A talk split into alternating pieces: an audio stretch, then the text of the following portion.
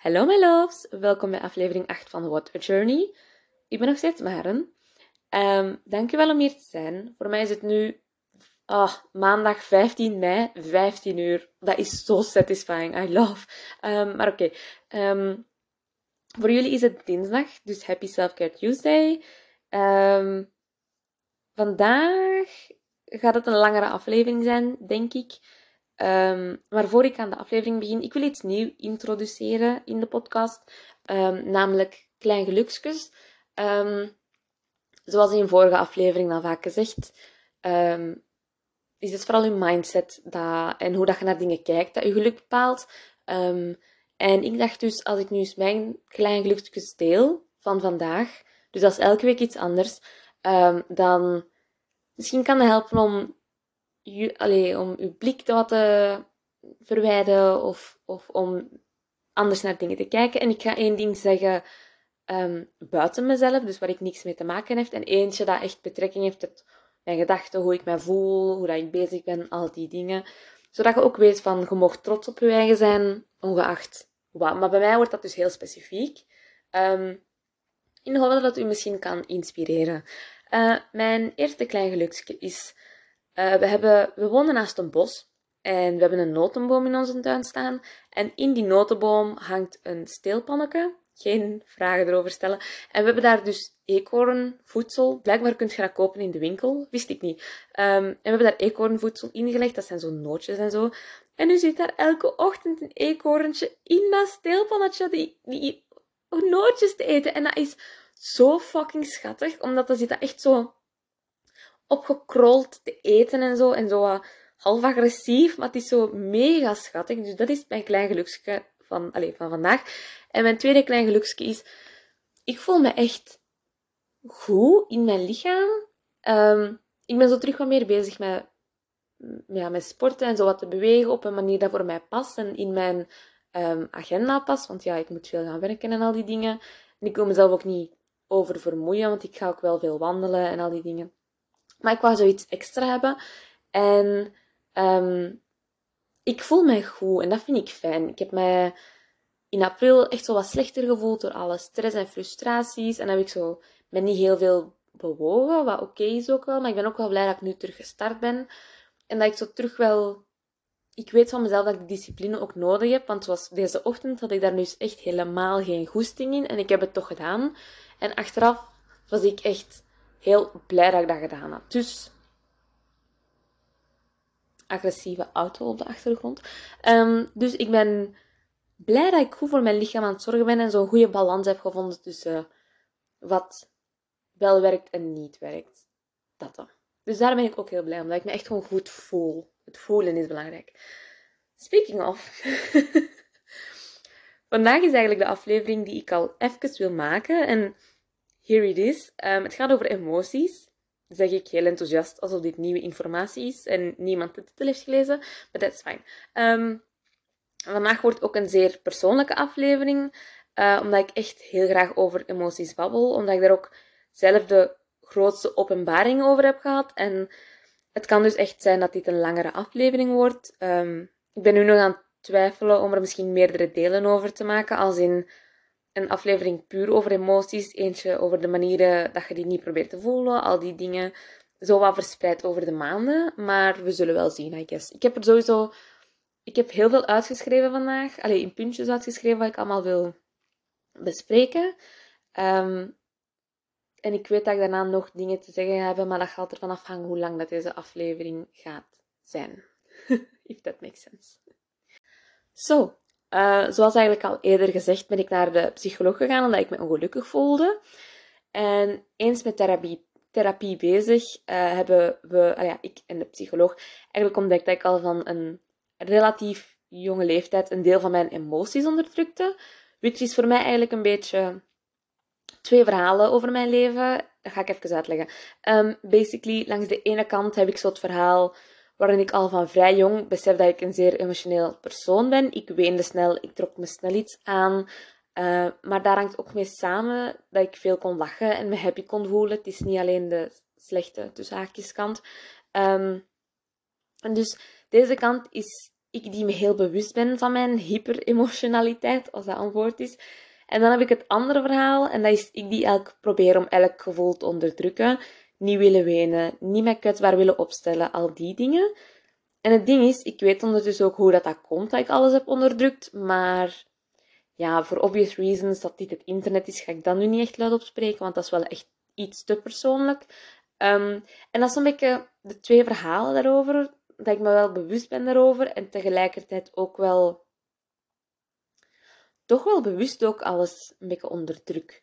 Um, en ik ben op zich altijd wel relatief op mijn gemak geweest met wenen op en bij mezelf, maar zo nooit in front of other people. Nu, dat had ook wel zijn uitzonderingen. Ik denk dat bepaalde vrienden me best veel hebben zien wenen en echt zo gaan zijn van, dat is niet waar. Um, maar vooral thuis was dat eigenlijk iets dat ik niet wou laten tonen. Um, en hierover ga ik wel vertellen waarom.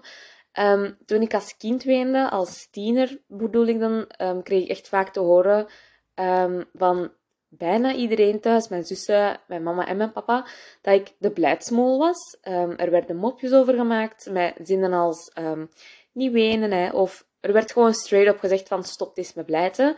Dat is toch niet zo erg, of trek je dat niet zo aan, wees niet zo dramatisch. En somewhere along the line staat je jezelf dan niet meer toe om te blijten in front of your family. En nu, als bijna 22-jarige, nu kan me dat echt niet meer schelen als iemand mij ziet wenen. Maar op uw 16, op uw... Alleen mijn... dat waren mijn meest kwetsbare jaren. Heeft, allee, heb ik dat stuk echt afgesloten. En waarom vertel ik dit? Zodat je weet dat mensen zich dat aantrekken. Als iemand zich iets aantrekt, dan is dat die persoons volste. Als mensen over iets wenen, dan is dat prachtig dat mensen zo diep kunnen voelen en dat dat hun raakt. En ik wil zelf nooit iemand het gevoel geven dat ze te sensitief zijn. So, please, gebruik dit als reminder dat je nooit, nooit, nooit iemand zijn gevoelens mocht invalideren of belachelijk mocht maken, want mensen nemen dat met zich mee. Plus, onthoud ook dat jij als persoon niet degene bent die bang is om te veel te voelen, maar het zijn meestal de mensen die u, ja, that call you out on it. Alleen de mensen die zelf niet weten hoe ze ermee moeten omgaan. En dat kan letterlijk eender wie zijn, dat zijn de mensen die niet weten wat ze ermee moeten doen. En je zou eigenlijk verschieten allee, hoeveel mensen de emotionele intelligentie hebben van een lepel eigenlijk. ja, dat is een beetje... Dat is al een belangrijke detail om de rest van het verhaal te volgen. Um, mijn allereerste sessie bij de psycholoog heb ik denk ik zelfs sorry gezegd voor het wenen. En het eerste wat zij daarop zei was geen sorry zeggen voor het hebben van emoties. Dat is iets heel persoonlijk. En dat is iets dat ik nu echt nog altijd meeneem in elke emotie dat ik voel. Van, ik ben ik. Ik mag boos zijn. Ik mag gelukkig zijn. Ik mag sad zijn. Ik mag angstig zijn. Ik mag alles voelen. En ik heb daar niemands approval voor nodig. En nu dat je dat allemaal een beetje weet, dat is echt zo'n beetje background story van hoe dat ik ben, ja, hoe dat ik ben, um, ga ik het dus hebben over waarom je emoties toelaten zo belangrijk is. First up, dat bottelt zich toch op. Laat je ze niet toe, het gaat er toch somehow uitkomen. En you better know dat dat net een moment gaat zijn dat dat slecht uitkomt. Of een moment gaat zijn waardoor je in the heat of the moment iets gaat zeggen, waardoor je achteraf spijt hebt. Ten tweede, ik wil dat je je voor altijd herinnert dat de intensiteit van hoe slecht of sad je je kunt voelen, je je ook even gelukkig kunt voelen. Dus de low gaat even high als de high gaat zijn, snap je? Um, ten derde, emoties zijn letterlijk maar emoties. It will all pass. Je hebt geen slechte dag, this too shall pass. Heb je het gevoel dat je alles aankomt, zijt, allez, aan kunt, zijt maar true, maar this too shall pass. I mean, en eerlijk aan emoties die vergankelijkheid geven, dat is echt iets heel bevrijdend. Uw emoties maken niet uw identiteit, uw gedachten op. En je moet uw gevoelens echt bekijken als een energie dat uit je lichaam moet bewegen en niet iets dat vastzit in jezelf.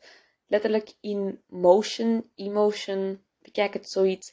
En er is echt niks permanent aan iets voelen, want this too shall pass. En laten we hierbij ook het verhaal herschrijven waarbij trauma u sterker maakt. That can happen. Maar voor mij betekende mijn trauma net meer wenen in front of people. Het heeft me onzeker en super overweldigd laten voelen. So, while we're on the subject, niet elk trauma maakt u sterker.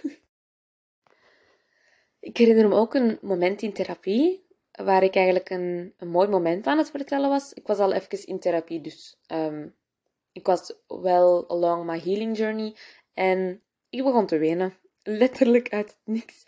En de psycholoog vroeg toen waarom. En ik zei dat ik niet wist waarom, maar ik wist wel dat het happy tears waren. En ze heeft toen iets gezegd dat me echt bijblijft: van je verdient wel happy tears na al die jaren verdrietige tranen. Omdat vaak is ook het omgekeerde ook waar. Je mocht je sad voelen, ook al gaat alles in je leven goed. En je mocht angstig zijn, ook al is een kans, een idee, wat dan ook goed voor u. Het werkt ook niet om te beslissen van enkel de positieve tussenhaakjes toe te laten. I mean, planten hebben zowel zon als regen nodig om te groeien. En so do you. En je kunt niet doen alsof elke dag... Allee, je kunt niet doen alsof je elke dag mega gelukkig bent als je je verdriet of angst niet toelaat. I mean,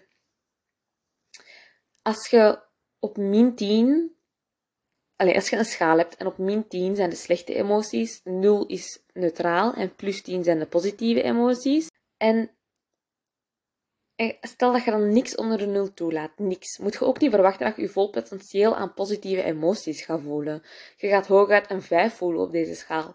En dat is, dat is oprecht triestig, want iemand die gewoon oké zou zijn met elke emotie toe te laten, zou zowel de min 10 als de plus 10 kunnen voelen loslaten en daarna gewoon verder gaan. En een goed leven hebben betekent ook niet dat je alleen maar positieve emoties voelt of dat je genoeg discipline hebt opgebouwd om de slechte gevoelens te negeren. Nee, een goed leven betekent alles toe te laten. Snap je? Ik denk echt dat ik. I have been rambling on about the same thing for 10 minutes. Maar ja, iets waar ik het nog over wil hebben zijn zo enkele manieren waarop mensen hun gevoelens uit de weg gaan. Because I certainly did. En voor echt enkele jaren in mijn leven. En it made me miserabel. En tot op het punt dat ik gewoon numb voelde. En deel, deze deel ik nu gewoon mee, omdat, I don't know. Ik deed die dingen gewoon om me maar niet slecht te moeten voelen. Dus nu ga ik ze delen, zodat je misschien... Misschien gaat er een belletje rinkelen of zo. I don't know, we zien wel. De eerste is busy, busy, busy. Um, Iets wat mij heel veel zorgen baart, zijn mensen die hun agenda zo volproppen, geen enkel moment voor hun eigen nemen en gewoon bezig blijven. En ik heb het niet over het druk hebben met school, maar als in echt hun hele weekend volproppen met to-do-lijstjes. Elke avond wel iets zoeken voor te doen uh, en geen twee minuten kunnen stilzitten. I mean, elke dag op school was ik het soort persoon dat voor de avond een to-do-lijstje maakte. Ik weet dat iemand uit mijn klas iets zei van, is dat allemaal voor vanavond? En ik zeg totaal niet dat ik een hyperproductief persoon was, because I wasn't. Maar door mezelf af te leiden met constant bezig te blijven, moest ik niet denken aan wat er in mij omging.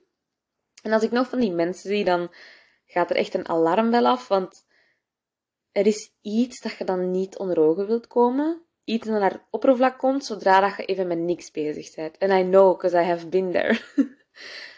Ten tweede is het uh, perfectionistisch zijn en overpiekeren. Ik zet deze twee even te samen, omdat dat in mijn persoonlijke experience ging, ja, ging die altijd eigenlijk hand in hand. Um, ik wou alles in de hand hebben, altijd. Want als ik de controle over iets had, was ik less likely to get hurt.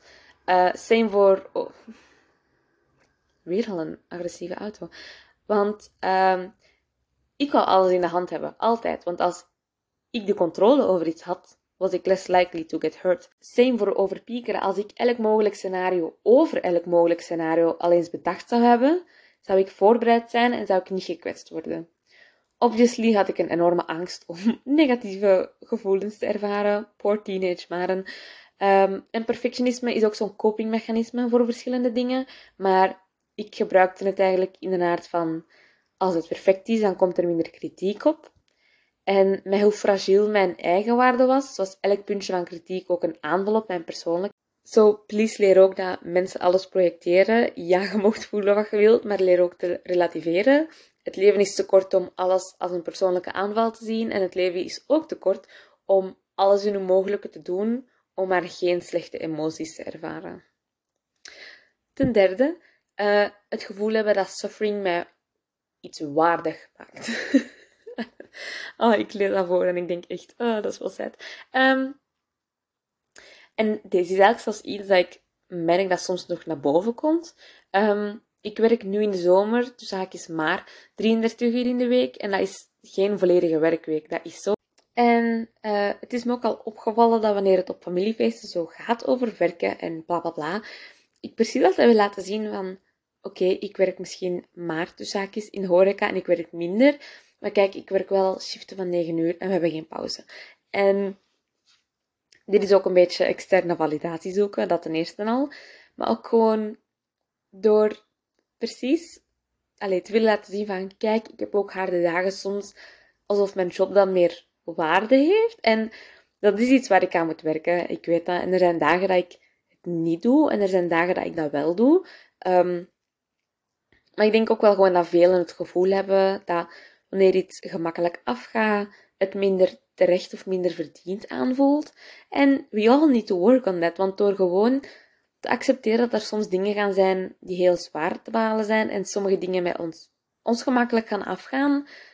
Allee, we moeten dat gewoon accepteren. En weet je waarom ook dat, dat is? Omdat iedereen ook zijn eigen talenten heeft en mindere kantjes heeft. En we moeten dat gewoon accepteren en we moeten nog steeds gewoon trots zijn op ons eigen gevoel. En ja, ik zeg vaak van. Nee, ik zeg vaak, dat is ook overdreven, maar een quote die mij is bijgebleven is: It's not about what pain you suffer, it's about what you suffer for.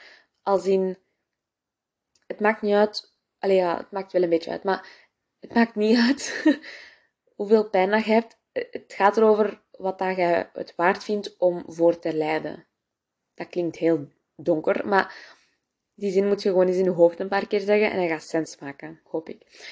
Zo, daar moet ik ook nog aan werken. En dat is iets wat ik vroeger ook altijd had, maar uh, nu heb ik dat enkel als het op het werk aankomt of zo. zo. Ja. Um, vier is het overanalyseren van gevoelens. En ik heb dit eigenlijk nog vrij recentelijk gedaan. Zo, om te laten zien dat zelfs ik die al anderhalf jaar ondertussen in therapie zit, ook soms nog fouten maak. I mean, bij mij was het nog begin april, dus letterlijk anderhalve maand geleden. Um, toen was voor mij de stress voor mijn rijexamen op, op, op de piek. En het werk was ook heel stressvol.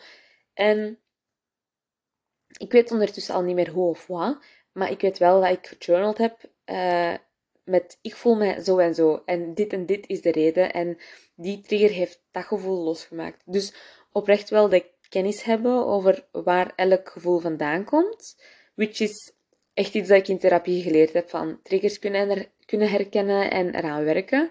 Maar dus ik wist alles wel. Allee, ik wist alles wel, maar ik voelde alles niet.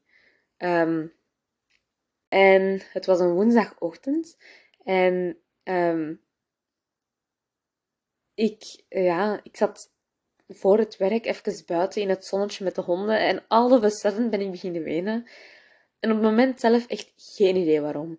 Maar uh, wel even gewoon lekker geweend in het zonnetje buiten, you know, as you do. Um, en achteraf eigenlijk zo beseft van, oh ja, goed dat ik alles wist, maar het werkpuntje was dat ik het niet voelde. En beide zijn belangrijk, zowel het voelen als soms het kunnen uitdokteren waar het vandaan komt, is heel belangrijk. En dat was even het overanalyseren, weten van, oh, ik voel me zo en zo, maar dat niet toelaten. Niet op het moment zelf mijn boosheid eruit laten, niet op het moment zelf mijn frustraties eruit laten. Al die dingen. En um, ook wel niet elk gevoel heeft een oorsprong. Like, dat, dat is mijn intake erover. En soms ga ik dagen hebben waardoor ik heel, doorheen heel de dag sneller geprikkeld ga worden. En dus ook doorheen heel de dag slechter gezind ga worden. Maar soms is daar niet altijd een aanleiding voor. Allee, dat is het ding. Emoties zijn zoiets heel onvoorspelbaar gewoon. De vijfde is uh, postponing van emoties. Iets waar ik dus vroeger als, als teenager heel veel mee gestruggeld heb. Um, dat is in het moment zijn van een emotie. Onlangs ook nog, zoals ik net heb verteld. Um, en ik dacht, vroeger dacht ik altijd bij mezelf, ik zal me dan mezelf een andere keer wel toelaten om dit gevoel te voelen. Um, voornamelijk met geluk had ik dat. Misschien omdat ik het, gevoel, allee, dat ik het gevoel had dat, dat geluk niet waard was of omdat ik niet te veel ineens ervan wou voelen. Uit schrik voor de, de downhill die erachter kwam.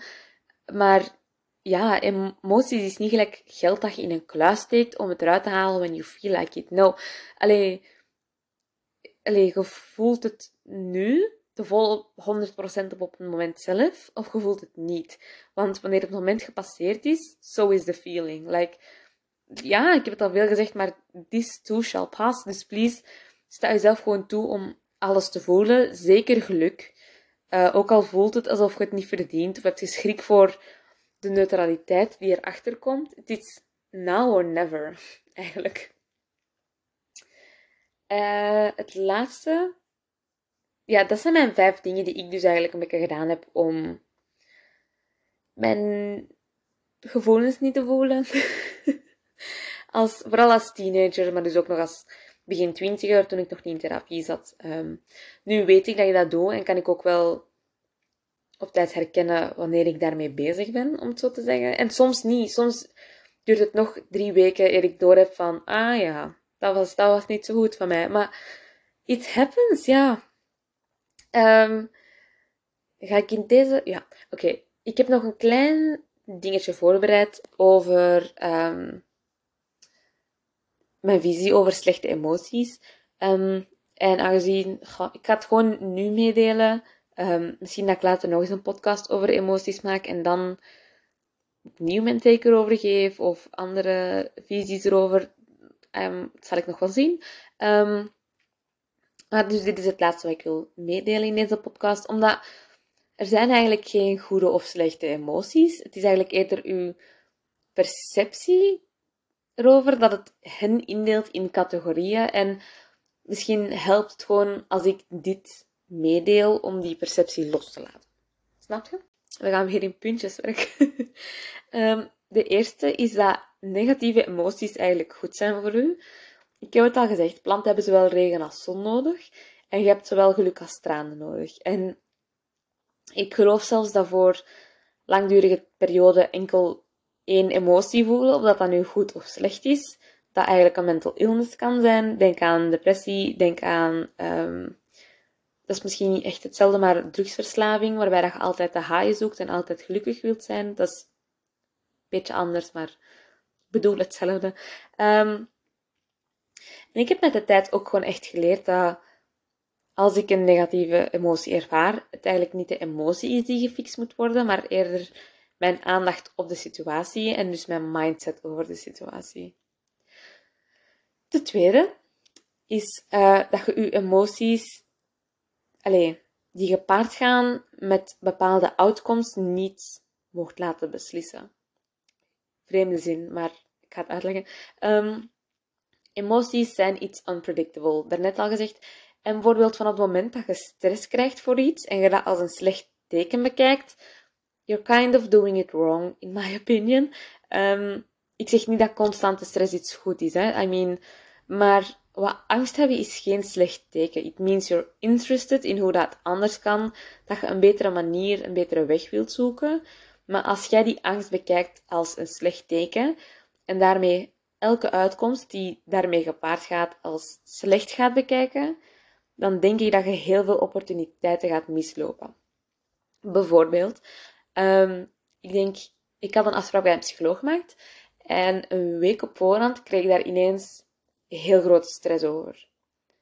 Als ik die stress toen had laten definiëren van oeh, deze stress, dat betekent dat dat geen goede beslissing had geweest, dan had ik de kans op zelfliefde en een jaar um, veranderen misgelopen. En dat is wat ik hier probeer te zeggen, maar ik denk dat ik het heel onduidelijk aan het zeggen ben, dat uw emoties niet, allee, alles mogen beslissen, want die zijn een beetje irrationeel. Alleen een beetje, die zijn gewoon irrationeel, die mogen er zijn. Maar je mocht je niet opportuniteiten laten blokken omdat je denkt, oeh, een beetje angst of een beetje schrik is iets slecht. Snap je? De derde, en de laatste eigenlijk, um, is pain serves a purpose. En voor mij was een deel van mijn healingproces mezelf uit laten toestaan om alles te voelen. Elk falen, elk verdriet, elk trauma. En dat hier en nu te voelen. En voor mij voelden mijn gevoelens net altijd te groot aan. Misschien net omdat er vroeger altijd wel wat omgelachen werd. Ehm, maar sinds therapie bekijk ik pijn dus eigenlijk als iets dat mij dient. Ehm, ik heb beseft dat... Allez, ik ga even heel concreet uitleggen. Anxiety, dat betekent dat ik besef dat ik geen controle over iets heb. Frustratie is vaak een ondergedrukte boosheid. En ik die mentaal moe was vroeger, was een teken dat ik resistance voelde, omdat wat ik doe en wat ik wou doen, daar werd ik rusteloos van en dus mentaal moe. En vanaf het moment dat je beseft dat je je niet zo hoeft te voelen, dat je dingen kunt veranderen, je situatie, je reactie, je mindset, dat is eigenlijk het moment dat je luistert naar je negatieve emoties.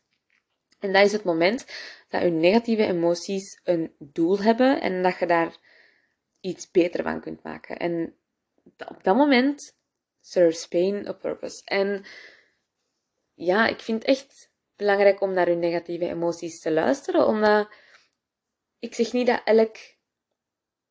Allee, soms gaat verdriet.